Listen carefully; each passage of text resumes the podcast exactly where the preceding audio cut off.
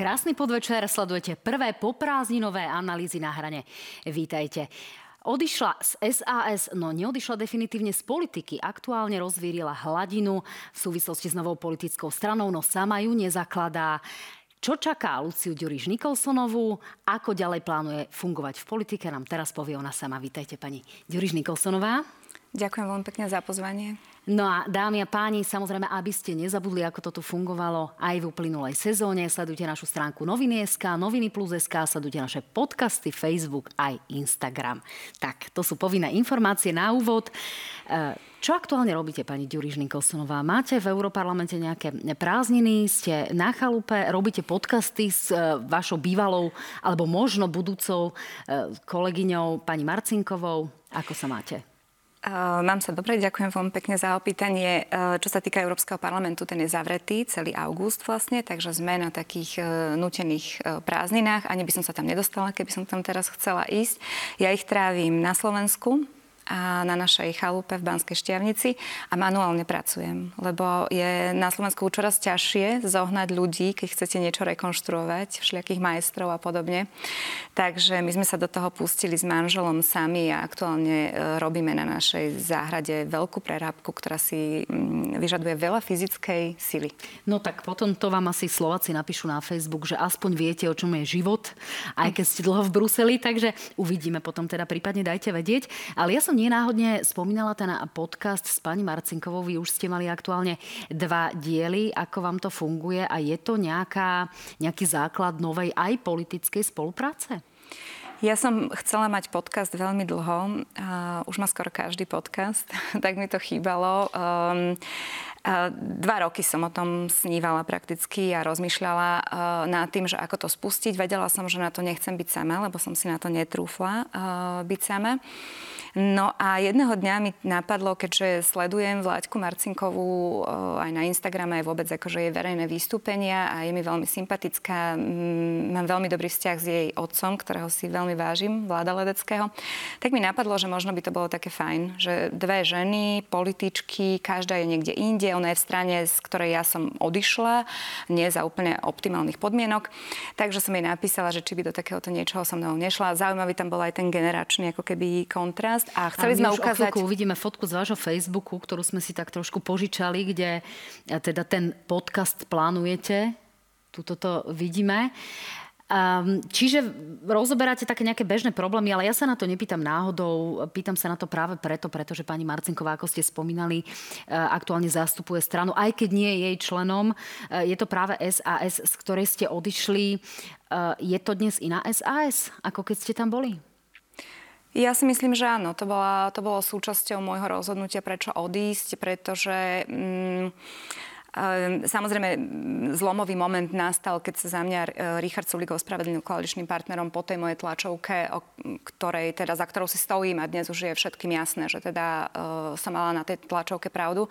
A to som chápala tak, že ma ako keby hodil cez palubu. Áno, to si pustíme o chvíľku. Teraz ma skôr zaujíma taká tá, tá súčasnosť mm-hmm. toho a tá spolupráca s pani Marcinkovou, ale nie len s ňou, ale aj povedzme potenciálna spolupráca s inými politikmi. Čiže uh, rozbiehate aj možno nejakú nejakú budúcu spoluprácu s pani Marcinkovou už v inej ako podcastovej, ale povedzme stranickej podobe? Zatiaľ je to o podcaste, kde sme si veľmi sadli, kde si veľmi rozumieme. Potom treba povedať, že my obidve riešime vlastne podobné témy, sociálne hej, témy, ktoré sa týkajú napríklad žien, ja neviem, e, materskej, návratu po materskej, akože postavenia žien v spoločnosti, návratu na otvorený pracovný trh a podobne. Takže v tomto sme si veľmi sadli a uvidíme, čo prinesie budúcnosť. Ja to nechávam e, otvorené a áno, bavili sme sa o prípadne inej spolupráci, ale je to otvorené. No, vy ste aj v tom podcaste povedali, že vlastne je to obdobie takého čakania. Sama neviete, že e, kam vás tie politické vetry zavedú, ale budú tu následujúce eurovoľby, bude tu nejaký taký ten politický, povedzme, režim alebo taký ten cyklus, ktorému sa nedá vyhnúť a z ktorého prirodzene vypadnete, ak nebudete v nejakej strane. Čiže aká je tá najpravdepodobnejšia budúcnosť Lucie Ďuriš Nikolsonovej? Uh, ja by som klamala, keby som vám na toto odpovedala inak, ako že neviem. že momentálne naozaj neviem. Tie palcové titulky, ktoré teraz vychádzali aj v súvislosti s tým akože novým politickým subjektom, boli hm, podľa mňa príliš pritiahnuté za vlasy a hľadala sa senzácia tam, kde zatiaľ tá senzácia nie je. Uh, ja naozaj vajatám a som z toho veľmi nešťastná, lebo prešla na jednom mieste. Ja som človek, ktorý potrebuje mať nejaký projekt, na ktorý sa úplne a proste toho, že nie dopredu, momentálne naozaj neviem. Na, na neviem, teraz nechcem sa hrať na nejaké percentá, ale proste je stále otvorené to, že ja sa úplne stiahnem, pretože uh, teraz to Naď hovoril, nie som bola aj prekvapená, že, že s tým vyšiel, že je proste znechutený a ja som znechutená s tým, ako to vyzerá na slovenskej politickej scéne. Zároveň si uvedomujem, že mm, to, čo hovoria sociológovia a politológovia, nie je Nikolsonová, že to Slovensko je ako keby tehotné na nový uh, politický projekt. Ja mám nejaký výtlak, nie je taký, aby to stačilo na to, aby som bola lídrom. Ja som nohami ako pevne na zemi, ja si nevytváram nejaké ilúzie o Lucii Ďuriš Nikolsonovej. Ja, ja nemám pocit, že by som mohla byť vhodným lídrom, ale myslím si, že je tu signifikantný počet ľudí a ten počet ľudí rastie, ktorí sú znechutení tak zo smeru, z hlasu, proste zo všetkej tejto bandy, aj z tých fašistov, aj z toho, čo stvára e, dnešná koalícia a ktorí netušia, že komu dajú vo voľbách ten hlas. Toto je podľa mňa veľmi nebezpečné, takto sa zahráva s tou budúcnosťou Slovenska. Takže teraz nechcem, aby to bol nejaký mali ľudia, že mám nejaký mesiašský komplex. Ja si nemyslím, že ja spasím Slovensko, ale keby som mohla niečomu pomôcť tým, že sa na mňa ešte stále viaže signifikantný počet voličov, tak by som do toho išla. No, toto ste povedali v marci v relácii Marka Vagoviča v čase teda, keď bol ešte v aktualitách, tak si to vypočujeme, nech sa páči. Strana zložená, že Zurinda, Mikloš, Korčok s Korčokom ako lídrom, lebo Zurinda už bol líder, s Korčokom ako lídrom by výrazne zamiešala karty na našej politickej scéne a podľa mňa by to bola presne tá alternatíva, ktorú momentálne potrebujeme. No, toto bol marec. E, teraz máme uhorkovú sezónu, ktorá naozaj opäť osviežila tému Nová politická strana. To je taká skvelá téma vždy e, do uhorky. Na druhej strane ten vývoj sa niekam posunul. Vy sama ste potom v nasledujúcom statuse, ktorý ste čiastočne spomenuli, ste povedali, viacerí ľudia sa medzi sebou sieťujeme, stretávame, dávame dokopy spoločné myšlienky a zistujeme, či by nový politický subjekt bol naozaj tou záchranou pre Slovensko. Tuto ten status vidíme.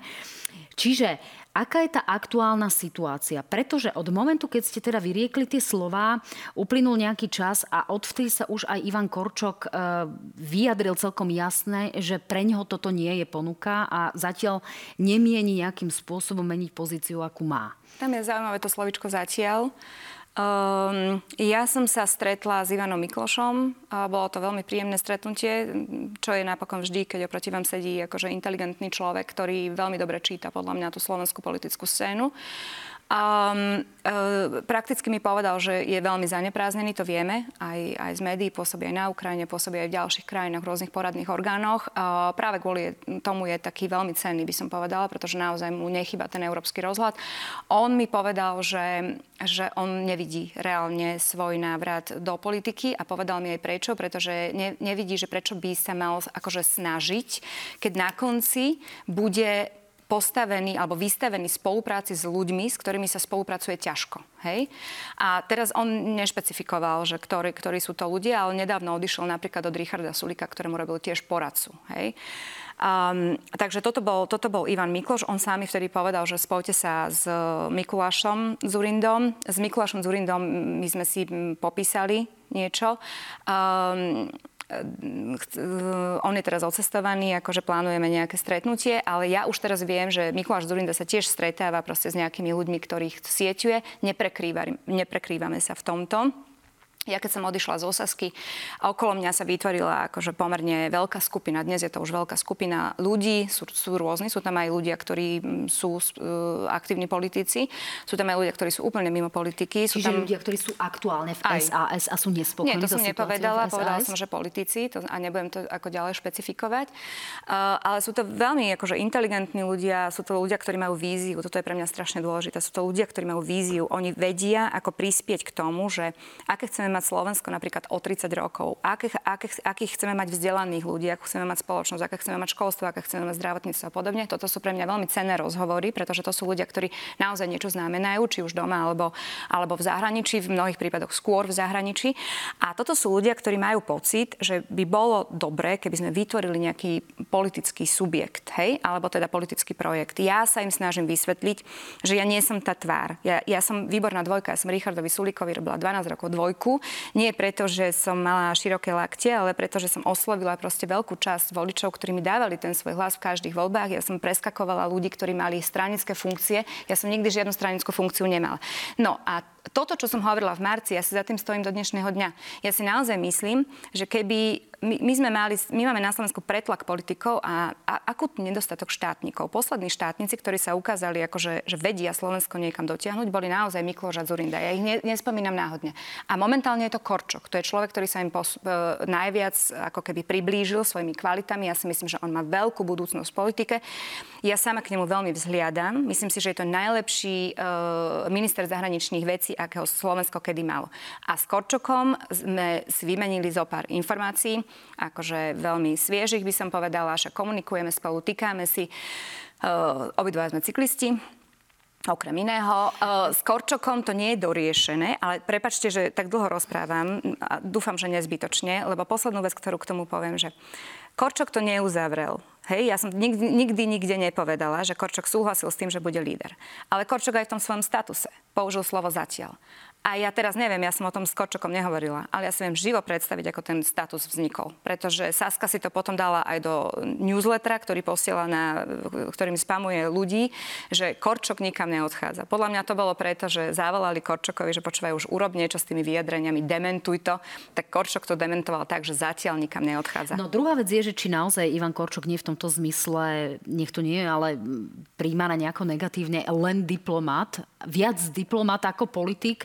E, čiže keď už aj, e, áno, zahviezdil v momente naozaj, keď e, sme tu mali tie prvé dni v súvislosti s inváziou na Ukrajinu alebo vojnou, ako to môžeme povedať teda naozaj tvrdo a veľmi otvorene, ale v domácich témach sa angažuje úplne minimálne alebo takmer vôbec. Preto je tá otázka toho lídrovstva možno, že na mieste. Druhá otázka v súvislosti práve s Mikulášom Zurindom sa natíska práve preto, lebo vy ste hovorili a sa, sama v tom podcaste, ktorý ste mali s pani Marcinkovou, že ste kedysi hovorili o tom, že treba vymeniť dinosaurov a podobne. A teraz tých dinosaurov prakticky voláte späť. Áno. Je to správne? Neviem, či je to správne. Ja, to, to je práve to, že keď my sa stretávame, keď sa sieťujeme medzi sebou tí ľudia, tak my nechceme vytvoriť proste nejakú druhú stranu za ľudí. To ani náhodou. Ja si myslím, že tá narobila strašne veľa zla na slovenskej politickej scéne.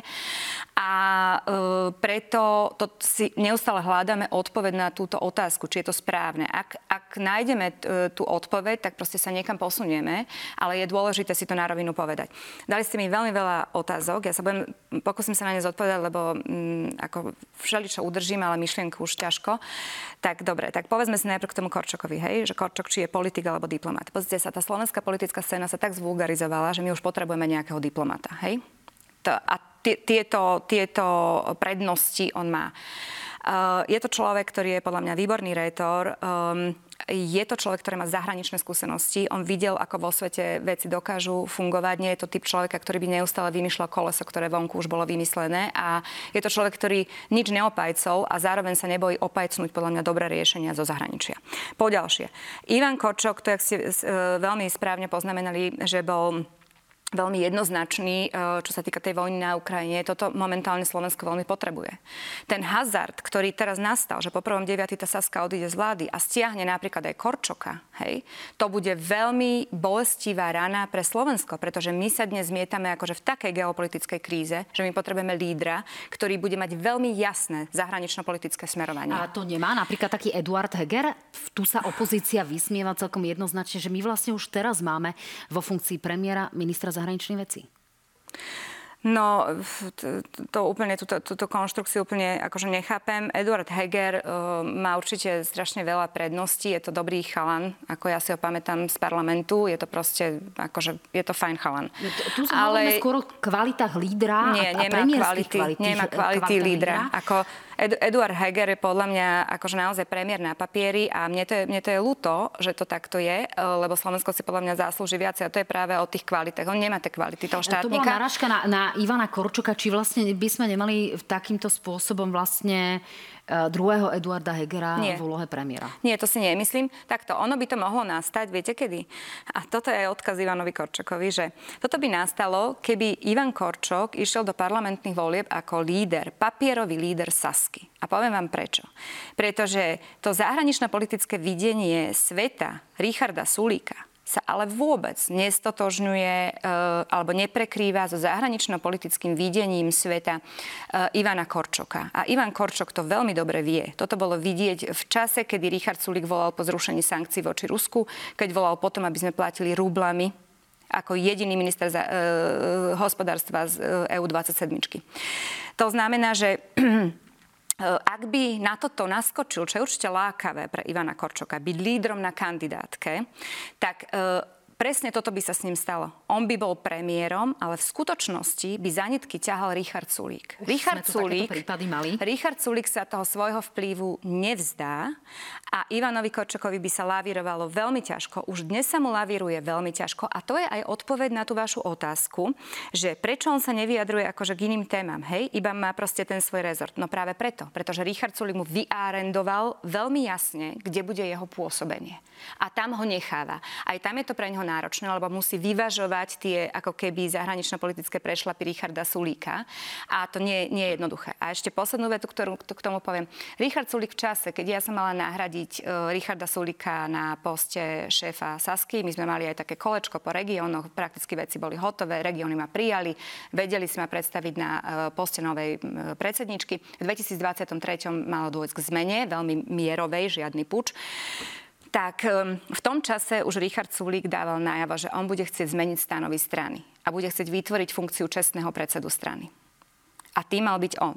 A ten čestný predseda strany, čo je ináč veľmi pekné, však to mu aj patrí, on založil stranu, on s ňou prežil dobre, zlé, akože Richard Sulík má veľmi veľa kvalit, ale problém bol, že ten čestný predseda bude mať právo veta na všetky rozhodnutia nového predsedu. Čiže by SAS vysela na šnúrke áno. od uh, gati áno. Richarda Sulíka a aj jej nový líder. Áno. Je to tak? To znamená, že keby do takéhoto niečo, do takejto hry išiel, išiel Ivan Korčok, tak by som sa mu veľmi čudovala, lebo to je práve ten moment, kedy on by bol druhým Hegerom. No, poďme teraz ale k Mil- Mikulášovi Zurindovi, ktorý sa stále spomína ako po, povedzme potenciálny líder takejto novej strany. Nie je to naozaj akýsi spomienkový optimizmus? Pýtam sa aj preto, pretože vy ste predsa roky žili s prvým manželom Tomom Nicholsonom, ktorý vyniesol na sveto, sveta práve dokument Gorila. Všetci si to pamätáme. Robert Fico veľmi rád hovorí, že to je problém druhej Zurindovej vlády. E, čiže nerozpadlo by sa to ešte skôr, ako by to vôbec uh, mohlo začať fungovať? No, uh, poprvé, uh, Gorila je uh, kauzou Fica. To poprvé. Po druhé, vôbec nepopieram, vôbec nepopieram ako keby participáciu tých niektorých ľudí druhej Zurindovej vlády v tejto naozaj veľkej kauze, ktorá dúfam, že jedného dňa bude doriešená aj, aj v trestnoprávnej rovine, čo zatiaľ nie je. Po tretie, toto riziko je tam veľké. To riziko je tam naozaj veľké a ja naozaj neviem, že, že do akej miery je to spomienkový optimizmus, hej, a do akej miery akože e, by reálne proste ľudia prijali návrat e, ľudí, ktorí okrem gorily tam boli aj iné kauzy. Proste to je, to je fakt. Priznávam, že aj v mojom prípade môže ísť o taký spomienkový optimizmus. Ten katalizátor toho bolo naozaj to, čo sa začalo vo svete diať, kedy vlastne, to sme videli aj mediálne, že keď sa k tej vojne na Ukrajine začal vyjadrovať Zurinda, proste celé to jeho vnímanie, vôbec aj tej úlohy EU27, podľa mňa to je, on má strašne, e, má veľmi, veľmi, nie strašne, ale veľmi realistický pohľad a e, veľmi dobré um, jak by som povedala, akože veľmi dôveryhodné a autentické to jeho zázemie a to jeho smerovanie. Tam ho nemôže nikto spochybniť. V iných veciach ho môžu spochybniť, ale čo sa týka nejakého toho, toho politického, zahranično-politického smerovania Slovenska určite nie. A tu by bol podľa mňa veľkým prínosom. Preto ja som povedala, že, že e, tento projekt by bol veľmi cenný, keby tam v prvom rade boli um, uh, Mikloš a líder Ivan Korčok. Ja si myslím, že naozaj uh, uh, Mikuláš Zurinda už bol lídrom a nemyslím si, že, že by mal v tom novom politickom subjekte zohrať nejakú líderskú funkciu. Aby sme to teda uzavreli, vzhľadom na to, že títo páni k tomuto dávajú veľké otázniky, alebo to takmer ano. odmietli, e, má zmysel vôbec o tom ešte diskutovať? To je otázka. Ja si myslím, že skôr u toho Mikuláša Zurindu je to ešte taká otvorená vec. To je môj subjektívny pocit. Ale a... doplním, a či sa nestane to, že vlastne takáto nová strana by vlastne e, vykrádala také tie pravicové percentá a nebolo by už vôbec možné zložiť nejakú budúcu pravicovo-centristickú vládu. No, to, to, je, to je presne to, čo sme hovorili a to je akože z vašej strany fair enough, že sa na to pýtate, lebo, lebo tam si musíme byť akože set sakra istý, že by to neočerpávalo hlasy tým, s ktorými by sme jedného dňa mali záujem spolupracovať na nejakej koaličnej úrovni. O čo mám ja záujem, je práve e, to, aby sme sa pokúsili o hlasy nerozhodnutých voličov, to znamená ľudí, u ktorých hrozí, že nepôjdu voliť a tento balík bude narastať, pretože to sklamanie z jedného spektra, z druhého spektra je obrovské. To znamená, tu sú ľudia, ktorí naozaj prišli o akékoľvek ilúzie a dnes už nemajú komu dôverovať. A po druhé, ja si myslím, že to, ten nový subjekt, ak by taký teda vznikol, ak by nakoniec uh, proste sa uh, ako výrazní hráči, nie Nikolsonová, výrazní hráči rozhodli, že do toho pôjdu, tak si myslím, že by mali mať veľký záujem o hlasy hlasu pretože hlas nemá stabilnú voličskú základňu ani náhodou. Akože to sú ľudia, ktorí proste už nemali koho, tak uverili, že Pelegrini je proste nejaký updatovaný e, feša, ktorý nás prišiel spasiť a však prakticky nemusí hovoriť nič, že môže byť ticho a tomu najviac pristane, lebo akože pod tým krásnym pozlátkom sa skrýva nič, jedno veľké nič. A tomuto, tejto, tejto ilúzii tí ľudia uverili, pretože sú zúfali pretože k nemu priskakujú proste, lebo nemajú koho. A ja si myslím, že uh, rozumný no, nejaký no, to, ten nový to politický... potom tá istá situácia ako ilúzia Mikuláša Zorindu. Čiže to je potom naozaj taká, taká že politická dišputa. Mo, hovorím, môže byť a preto ja mám akože, ja, ja, ja hovorím a vzdávam tým ako keby ani nie, že hold, to je možno príliš silné.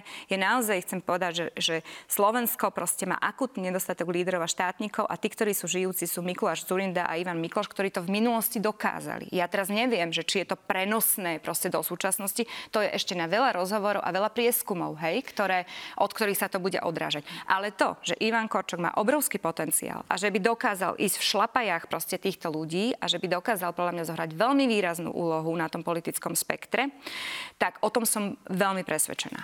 A teraz poďme k tomu, že ja si myslím, viete, že ja pôsobím e, v tom, v tom Bruseli a ja tam sa snažím nasávať aj to, že ako sa správajú proste tí, tí, tí európsky lídry, proste ako fungujú, akože ako, ako sa vyjadrujú, aké témy riešia, ako na ne reagujú a podobne. A e, ja si myslím, že u nás e, témou číslo jeden e, pre tie budúce voľby bude vlastne téma sociálnych demokratov, hej, o, o ktorú sa oni vôbec nestarajú. A to je nárast pracujúcej chudoby. Ako dneska, či to nazveme energetická chudoba, alebo akokoľvek to nazveme, e, tak narasta počet ľudí, ktorým hrozí, že sa prepadnú do tej chudoby. Sú to jednorodičovské domácnosti a podobne. Akože toto je obrovská téma, Znamená ktorá to, zostáva nepovšimnutá. Nerobí dosť v tejto Nie, sfére? absolútne nerobí dosť. Vôbec nerobí dosť. Úplne sa to... Akože, však čo my vlastne dneska robíme? My dnes, my dnes vlastne čítame e, o SMS-kách Sulíka, ktoré napísal Hegerovi a tento potom napísal Naďovi a tento potom napísal Matovičovi a toto je absurdná situácia. Tuto ľudia nemajú e, čo jesť, ale že doslova. Nemajú si za čo kúpiť základné potraviny, nemajú za čo platiť uh, um, bills, jak sa to volá, faktúry, za elektrínu a podobne, príde ešte horšie. V tomto ináč ja si myslím, že je to reálne, že také stretnutie sa uskutočnilo, akože nič o tom neviem, iba, iba tak, jak ich poznám všetkých, lebo však týchto playerov, ktorí sú dneska vo vláde... myslíte stretnutie, ktoré sa týka potenciálnych predčasných parlamentných volieb? Áno, áno. Ja si myslím, že presne o toto ide. Že oni sa normálne boja, že tí ľudia pôjdu do ulic. Čiže lebo... chcete tým povedať, že súčasná vládna koalícia si želá, napriek tomu, že hovorí navonok niečo iné, predčasné parlamentné Nehovorím, voľby? že všetci, ale sú tam takí, ktorí vedia, do čoho idú a že idú do katastrofy, že pôjdu podľa mňa do otvorených protestov ľudí, pretože to bude neúnosná situácia. A dôvod, prečo tá situácia bude neúnosná, je to, že nevyužili napríklad aj eurofondy, čo je teda moja srdcová záležitosť. Eurofondom na, sa po- dostaneme. Viem, na pomoc energetickej chudobe. My sme jedna z mála členských štátov, ktorá vôbec nereflektovala na výzvu Európskej komisie, ktorá prišla už pred rokom, aby si členské štáty pre, kvôli blížiacej sa energetickej kríze zadefinovali skupinu uh, ľudí, ktorí sú v energetickej chudobe a snažili sa im rôznymi opatreniami pomôcť. My sme toto neurobili, prespali sme túto dobu. Bude zle. Ja si myslím, ja si myslím že naozaj tá situácia bude veľmi ťažká a oni to nebudú chcieť mať na svedomí. Čo znamená, že situácia bude veľmi ťažká? Znamená to, že ľudia nebudú schopní splácať hypotéky, prídu o domy, znamená to, že ľudia prídu o prácu, znamená to, že budú vysoké účty.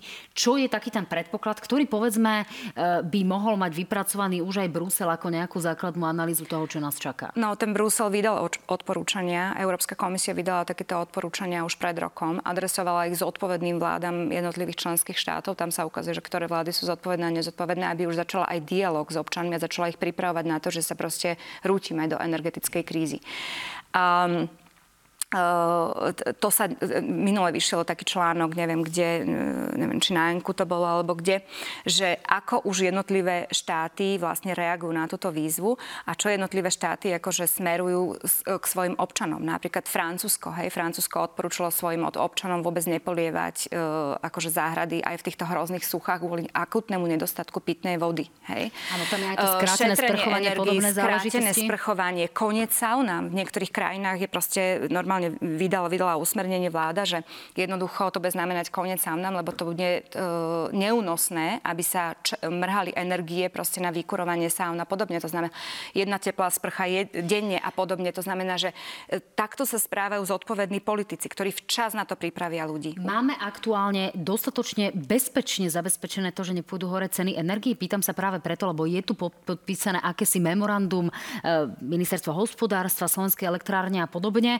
Richard Sulík argumentuje tým, že stále čakáme na to, kým teda nám to schváli Európska komisia, ale vlastne to ešte stále zrejme nemáme isté. Čiže no, ako ja, to čítate vy? Ja to čítam tak, že sa zobudili neskoro a že ako keby to najjednoduchšie, čo robili všetky vlády doteraz, bolo, že keď prišlo zle, tak sa vyhovarali na Brusel. Hej, proste e, tam sú prieťahy, Európska komisia a tak ďalej. Ja nie som odborník na tie energie, hej, ja iba vidím, čo sa deje vo svete, ako sa na to svet pripravuje, ako sa na to pripravuje Európa, um, ako do toho vstupuje Európska komisia komisia, že Čiže toto vstúpila máte pocit, že to nemusíme stihnúť?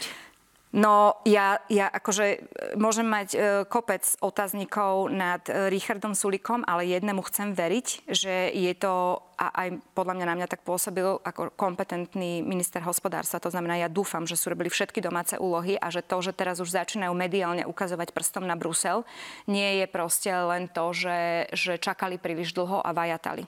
No poďme k tomu, ako by ste možno čítali aj ten vývoj v kríze, ktorý nastal vo vnútri vládnej koalície.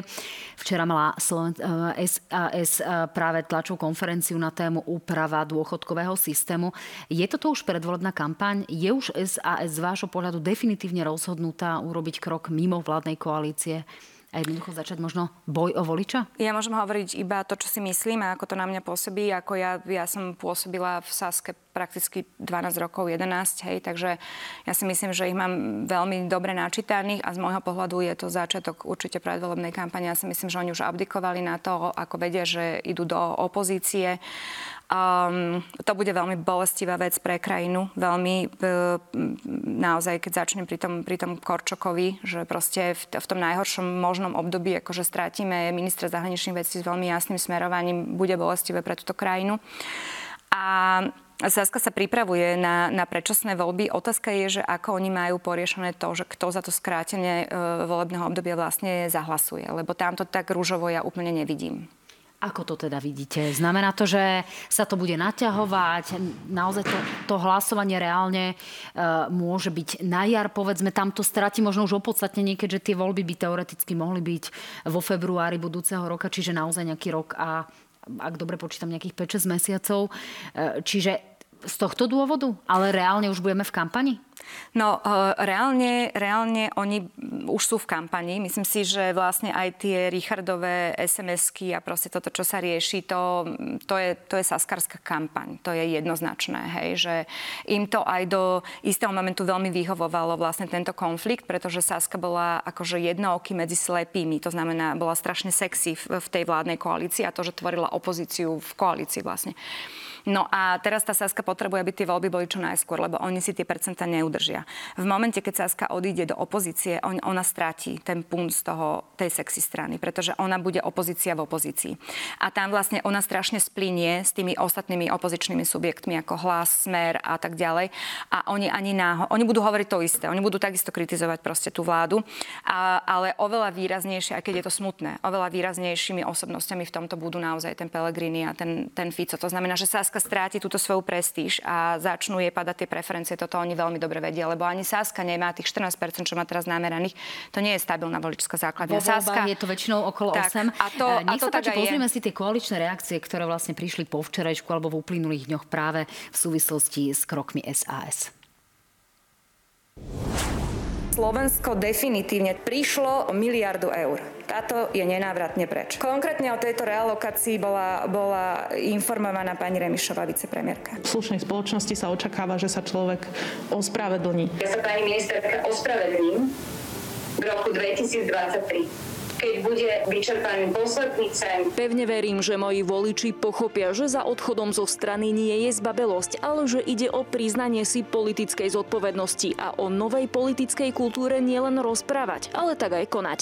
Odchod z SAS a ako, ako reakciu na toto je možno trochu prehnaná reakcia, ale za tým môže byť aj to, že Lucia jednoducho dospela k záveru, že už nechce byť členkou strane. Tak, kolegom v režii tak trošku odpustíme, že je toto prvá poprázdninová relácia analýzy na hrane, pretože to nebola tá správna dokrutka. Ale keď už sme pri tom, eh, tak eh, toto bol ten moment, kedy ste odchádzali z Osasky. Vieme, že Richard Sulík vás tedy nepodržal, postavil sa na stranu Veroniky Remišovej a jednoducho ste odišli. Je šanca, že sa niekedy vrátite do Osasky, alebo už naozaj tie vzťahy sú také, že definitívne nie? Nemyslím si, ináč je to zaujímavé, jak to na mňa zapôsobilo. Ja som to nevidela. Ja som vlastne nevidela ani tú moju tlačovku, ani reakciu Veroniky Remišovej, ani reakciu Richarda Sulika. Teraz som to videla prvýkrát. A akože, hej, ten Ríšo môže mať v sebe čokoľvek, ale teraz, keď som ho videla proste hovoriť, tak akože niečo vo mne zarezonovalo, to je jasné. Ako ja, tá, tá Saska podľa mňa veľmi zahviezdila. Nikto, jej, nikto si nemyslel, že Saska zostane tak dlho na tom politickom spektri. Je to vo veľkej miere eh, aj vďaka Richardovi Sulikovi.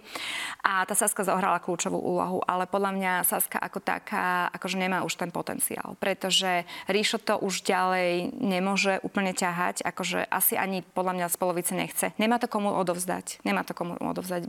Bráňo Grilling dlhodobo hovorí, že proste o to nemá záujem. On tam nemá toho korunného princa.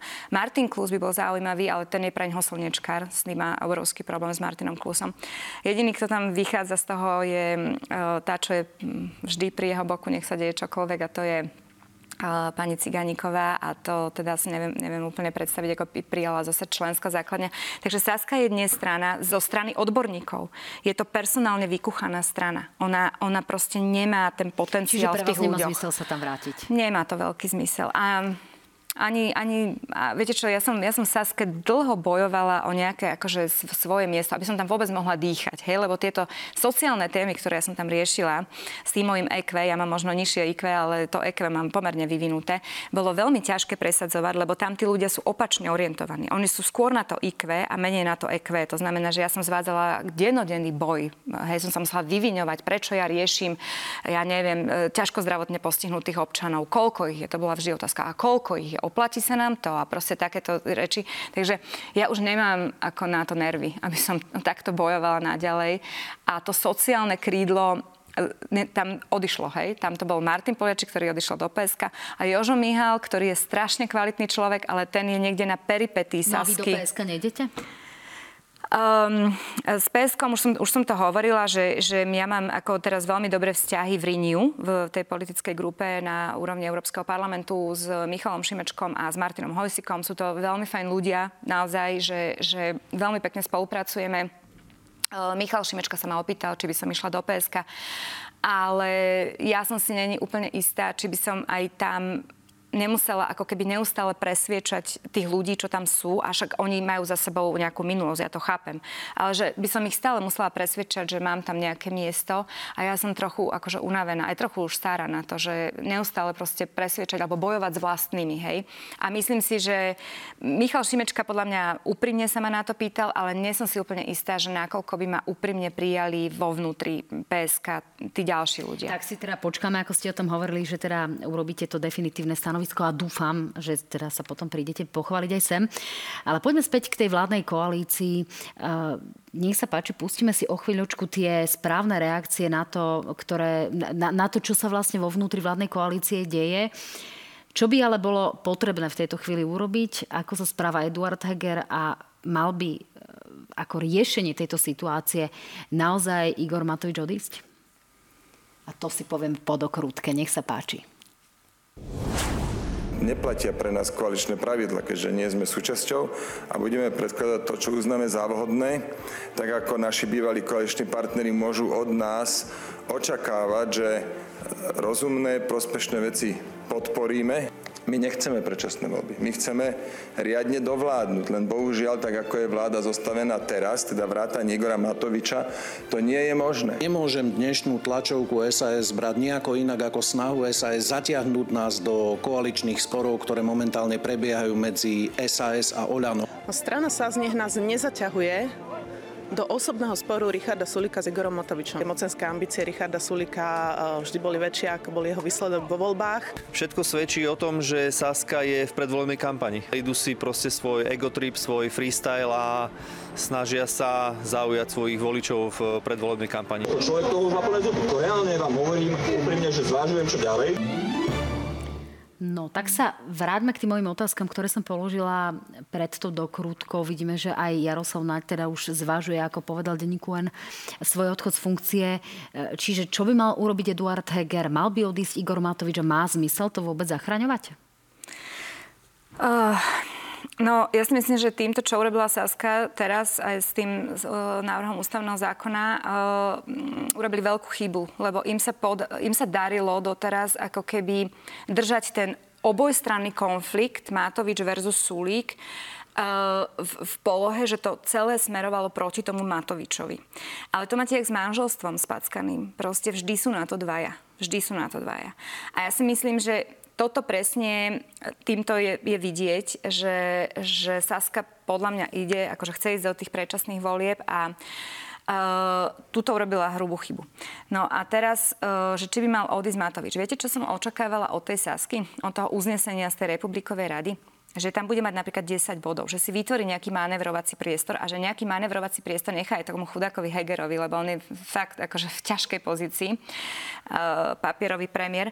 Ale oni to neurobili, oni to položili vlastne na toho Matoviča celé a keď už to takto urobili, že tam dali to meno, tak podľa mňa mali ponúknuť funkciu ministra hospodárstva. Podľa mňa to by bolo férové a to by ako keby bol aj signál smerom k tomu voličovi, že... Tým chcete povedať, že riešením by bola situácia, ako v minulosti vytvoril napríklad Robert Fico, keď posadil svojich koaličných partnerov Jana Slotu a Vladimíra Mečiara do parlamentu? Och, to neviem úplne, že či to takto chcem prirovnávať. Možno, že to tak akože to evokuje. Nie, ja som skôr očakávala, že aj tá Saska si prizna svoj podiel viny. Hej, lebo ja chápem, že z pohľadu verejnosti a tie emócie sú tak vybičované, že všetko to smeruje k tomu Matovičovi. Ja som posledná, ktorá by sa Matoviča zastávala. Ale fair enough by bolo podľa mňa povedať, už len pre toho Hegera, že počúvaj, keď dáš dole Hegera, ja zvážim odchod. Zvážim odchod, to by úplne stačilo. Ale toto sa Matoviča. nestalo. Dáš dole Matoviča. Matoviča, nie pardon. Heger, keď dá dole Matoviča, tak ja zvážim odchod, že to by vytvorilo proste aspoň nejaký priestor. Takto tam ten priestor absolútne žiadny nie je. A to, že ten priestor už nevidí ani Saska, je tento ich krok, že dali ten návrh ústavného zákona. Ja teraz ako nejdem riešiť um, tú hmotu toho zákona, tá môže byť dobrá. E, povstrhla som, že Kráňak hovorí, že on má vypracované niečo, že dva roky sa o tom rozpráva. Môže to tak byť, nemusí to byť pravda. Ale tento krok, ktorý urobili a ešte v, v auguste, hej, tak e, ja si myslím, že tým sa tak trochu demaskovali a že dneska už je každému zrejme, že proste chcú tie predčasné voľby. No, tak kým tomu politici nedávajú relevanciu, tak vlastne ani pre nás to zatiaľ nemá zmysel sa rozprávať o tomto návrhu zákona, ktorý potrebuje v konečnom hlasovaní 90 poslaneckých hlasov. Poďme ale na záver k eurofondom. Vy ste sa im dlhodobo venovali. Ehm, spustili ste tak povedec návštevy Bruselu v rómskych osadách. Pamätáme si to Luník, ehm, Mašličkovo, ale aktuálna návšteva vzbudila naozaj veľkú pozornosť aj preto, pretože predstaviteľ vlastne našej návštevy zahraničnej bol naozaj úprimne prekvapený a naozaj tie emócie toho prekvapenia stojí za to vidieť. Tak nech sa páči. Je to absolútny škandál, že títo ľudia nemajú žiadnu perspektívu pre budúcnosť. Vraciame peniaze, ktoré sú určené na integráciu Romov do rozpočtu Európskej únie, alebo v najlepšom prípade ich presúvame potom na iné priority. No, tam niekoľkokrát zaznelo, je to škandál, sme šokovaní, je to škandál. E, aká je tá situácia s eurofondami aktuálne, vyslovene eurofondami, ktoré sa týkajú marginalizovaných skupín, týkajú sa osád. My tu vidíme rovnaké osady, takmer v rovnakom stave, ako sme videli vlastne aj v časoch, môžeme povedať, Kláry Orgovánovej, keď sa veľa diskutovalo o tom, že e, či si majú alebo nemajú stavať za európskych peňazí domy a vtedy sa to stretlo s výraznou kritikou. Čiže čo sa posunulo, čo robíme zle, čo by sme mali robiť inak, aby to stále nevyzeralo rovnako? No, poprvé by sme mali mať nejakú politickú vôľu, hej? pretože my tie peniaze máme. Toto nie je vec, na ktorú, ktorú môžeme zabiť tým, že jednoducho nemáme na to financie. My tie peniaze máme, ale my sme ich nedokázali vyčerpať. My sme 70% toho, čo bolo určené na riešenie marginalizovaných rómskych komunít a nie na výstavbu bytov. Hej? To podotýkam. Uh, my sme ich neminuli jednoducho. A to je, dôvodom číslo jeden je e, absolútny nedostatok politickej vôle. Prakticky si zoberte, že je hlúpe, že to budem hovoriť ja sama o sebe, ale ja som v našej vláde Radičovej akože e, veľmi rezonovala tá téma, ako pre mňa to bola téma. Hej, my sme to dostali do programového vyhlásenia vlády. Odkedy skončila Radičovej vláda, téma rómskych osad proste není téma. Nepočujete to nikde od žiadnych politikov, akože neadresujú to.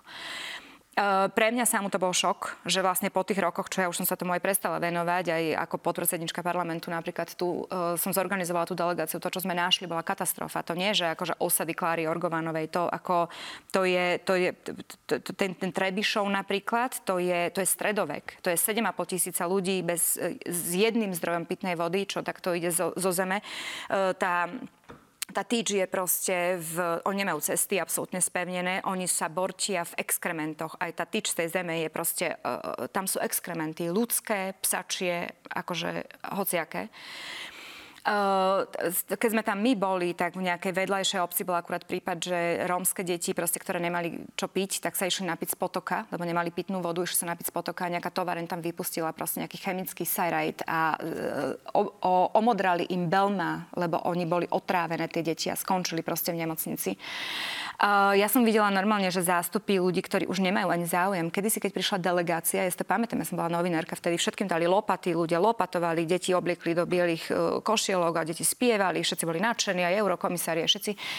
Uh, boli tam tí kriklúni, ktorí začali kričať, že gadžovia dajte na peniaze, teraz ste to nevideli. To boli proste apatickí ľudia, ktorí, uh, bolo vidieť, že mnohí z nich potrebovali lekárskú starostlivosť, ku ktorej sa nedostali, deti potrebovali kvalitné školy, do ktorých sa nedostali, lebo všetko to dávame do špeciálnych škôl. Európska komisia voči nám vedie kvôli tomuto konanie.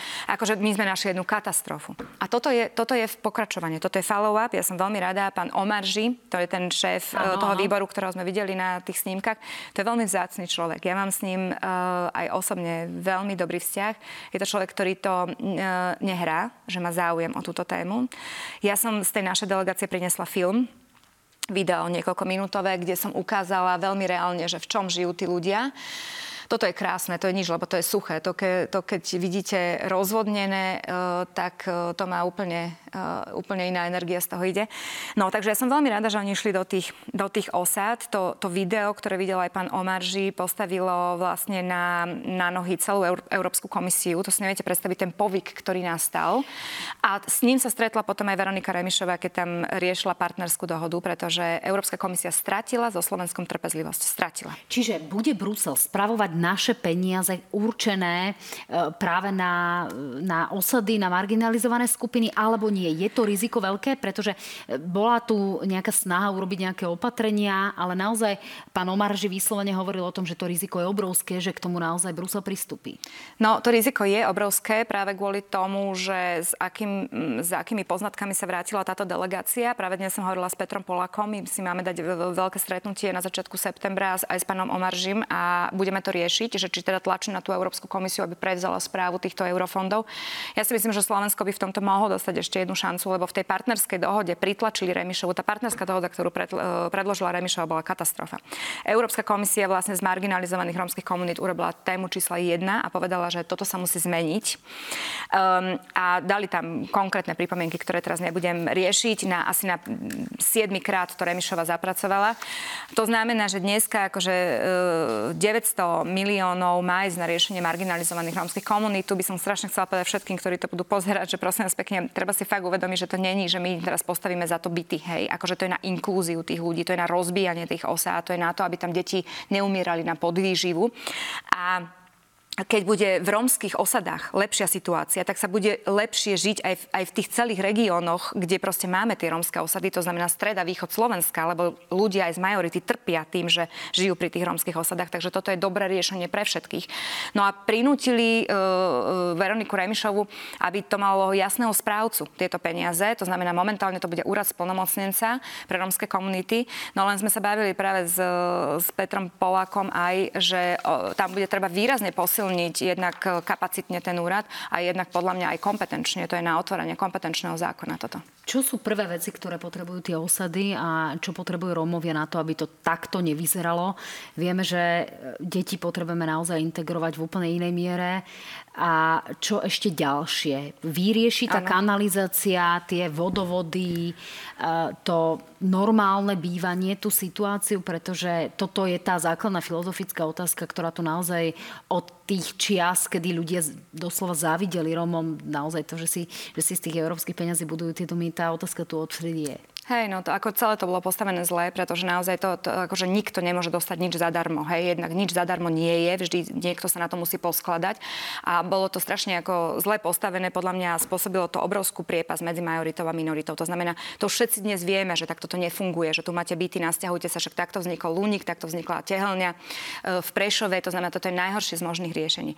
Ale my potrebujeme dobudovať infraštruktúru. Nie je normálne, aby v 21. storočí ľudia žili bez pitnej vody, bez kanalizácie. Akože ak nechce majorita ukazovať na Romákov prstom, že vy ste tí, čo, si, čo sa vyprázdňujú pred vlastným domom, no tak teda akože dobudujme tam tú infraštruktúru, pretože ináč sa to riešiť nedá. Proste keď nemáte záchod, hej, a máte premnožené medvede, no tak, tak naj, najlepší možný spôsob je proste urobiť to čo najbližšie. No tak to je. Takže infraštruktúru dobudovať 100%, potom e, princíp zásluhovosti určite. E, ja by som zmenila systém vôbec e, dávok hmotnej núdzi, ja by som to naviazala na aktivitu ale vytvorila by som možnosti pre tú aktiváciu. Hej. Um, určite s tým súvisiace IP karty, ktoré apropo Európskej komisii sa môj nápad veľmi páčil, takže Európska komisia to schválila ako pilotný projekt. Bude sa to pilotovať aj na Slovensku za európske peniaze, je na to zvlášť budget z Európske, ako priamo pilotný projekt Európskej komisie. To znamená, pôjdeme do IP kariet, kde teda nebudú dostávať hotovosť, ale IP karty. Budú na to môcť byť naviazané systémy mikropôžičiek, hypotekárnych úverov malých, úplne malých, úplne že mikro, s bankami, pretože banka bude mať 100% návratnosť tých financií, pretože trvalým príkazom sa odkloní príspevok na bývanie.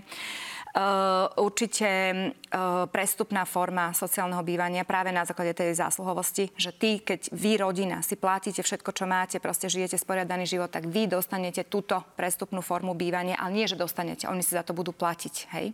normálne akože formou nájomného. To sú sociálne byty, ale trochu iné ako tie kolárové, ktoré som zvedavá, že kto sa k ním dostane v skutočnosti. No. A samozrejme to vzdelávanie. To je, to je akože alfa, omega všetkého, aj keď e, v momente, a na to sú už dneska čísla, tam, kde si e, začali robiť niečo s housingom, to znamená s bývaním, a ten človek mal e, teplú vodu, alebo teda teplú vodu, mal vodu, aby sa mohol umyť a išiel na nejaké interviu zamestnanecké, tak ním prešiel. Ale keď tam príde e, človek z Trebišova, ktorý sa nemá kde umyť, hej, je celý zubožený a príde na job interview, tak sa dostane akurát po to. Tam ho vyhodia a v živote sa nedostane na otvorený trh práce. No, Určite by som išla... trošku, trošku optimistickejšie, tak naozaj v Bratislave vidieť e, veľa takých tých plných Áno. aut, ľudí, ktorí prídu z východného Slovenska, vďaka nim môžeme odvážať odpad, Áno. lebo by sme naozaj asi, asi mali plné kontajnery, zároveň Len treba zmeniť ten prístup. Také tie, tie, tie kanalizačné všelijaké jamy, ktoré Presne. momentálne máme, lebo ich vidíme kopať popri cestách. Len Čiže... viete, tam treba zmeniť ten prístup, hej, aj to hodnotenie. Tu som ja som... toto mal byť taký odkaz hejterom, ktorí nám naozaj budú určite písať. Určite pod toto, budú, ale tak už sme si zvykli. Nie, pod tento, čas, no. tento rozhovor, um, čiže zaramcujeme to ešte v súvislosti s tými eurofondami. Je Veronika Remišová ako ministerka pre investície a aj tieto záležitosti osobou na správnom mieste?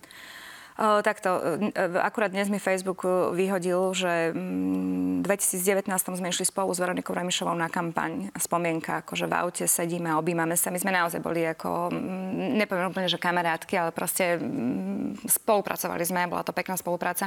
Ja pro ne, proti nej ľudský nič nemám, ale keď si zoberiete, že my sme nedokázali vyčerpať 8 e, miliard peňazí zo starého programovacieho obdobia dneska tu máme peniaze na plán obnovy, nové programovacie obdobie. To znamená, tie staré peniaze sa nestihnú dočerpať, to je jasné. Uvidíme, koľko z toho ešte, ešte dočerpajú, ale ja som veľmi skeptická. To znamená, že príde na moje slova, my prídeme viacej ako o tú jednu miliardu eur. A najhoršie čerpaným fondom je Fond regionálneho rozvoja, ktoré, ktorý spravuje Veronika Remišová ako koordinačný orgán.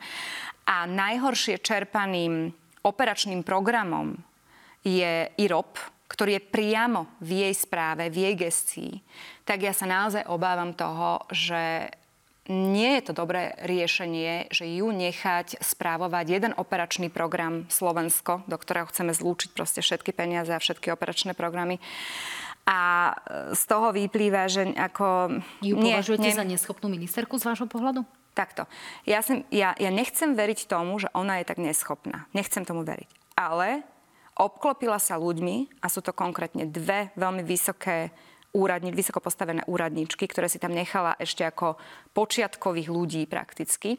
Nebudem tie dámy menovať, ale všetci, ktorí sa venujú eurofondom, veľmi dobre vedia. Dokonca to vedia v Európskej komisii.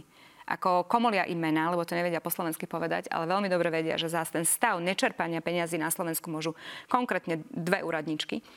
A tieto si Veronika Remišova nechala na kľúčových pozíciách. A cez ne sa nikto nedostane. Ani z ostatných ministerstiev, ani proste, ani žiadatelia o finančné príspevky. A toto je najväčšie zlo. To znamená, ja nechcem veriť, že Veronika Remišová je taká hrozne neschopná, ale manažersky zlyhala v tom, že sa obklopila takto neschopnými ľuďmi. No vy ste povedali, že ak e, teda tá situácia nebude taká, ako ste ju popisovali, tak sa aj v roku 2023 ospravedlníte. Stojíte si teda za všetkými slovami, ktoré ste o nej povedali v minulosti a ktoré spustili vlastne tú vlnu aj vášho odchodu, aj potom tých následných reakcií? Áno, je zodpovedná za to, že sme vtedy nepresunuli tú miliardu a pol, ale v konečnom dôsledku za v roku 2023 bude zodpovedná za prepad oveľa väčších peňazí. A to ja si počkam na ten rok 2023, ale prakticky už teraz a všetci, čo tomu trochu rozumejú, vedia, že uh, deň by sa tam mal niekto iný. A takto, ja nemám problém sa ospravedlniť, keď urobím chybu. Ja som to aj v minulosti veľakrát urobila a ja som robila veľa, veľa chyb aj v súkromnom živote, aj v politickom živote. Ale tuto sa z princípu nemôžem ospravedlniť, lebo viem, že som mala pravdu. Tak, to boli posledné slová. Pani Lucia Ďuriš Nikolsonová, europoslankyňa, ďakujem pekne, že ste boli môjim hosťom. Veľmi pekne vám ďakujem, že ste ma pozvali. Radi aj na budúce, dámy a páni. Samozrejme dúfam, že s vami sa uvidíme už o týždeň v útorok v analýzach na hrane tak budeme tu pre vás. Majte sa fajn, krásny týždeň.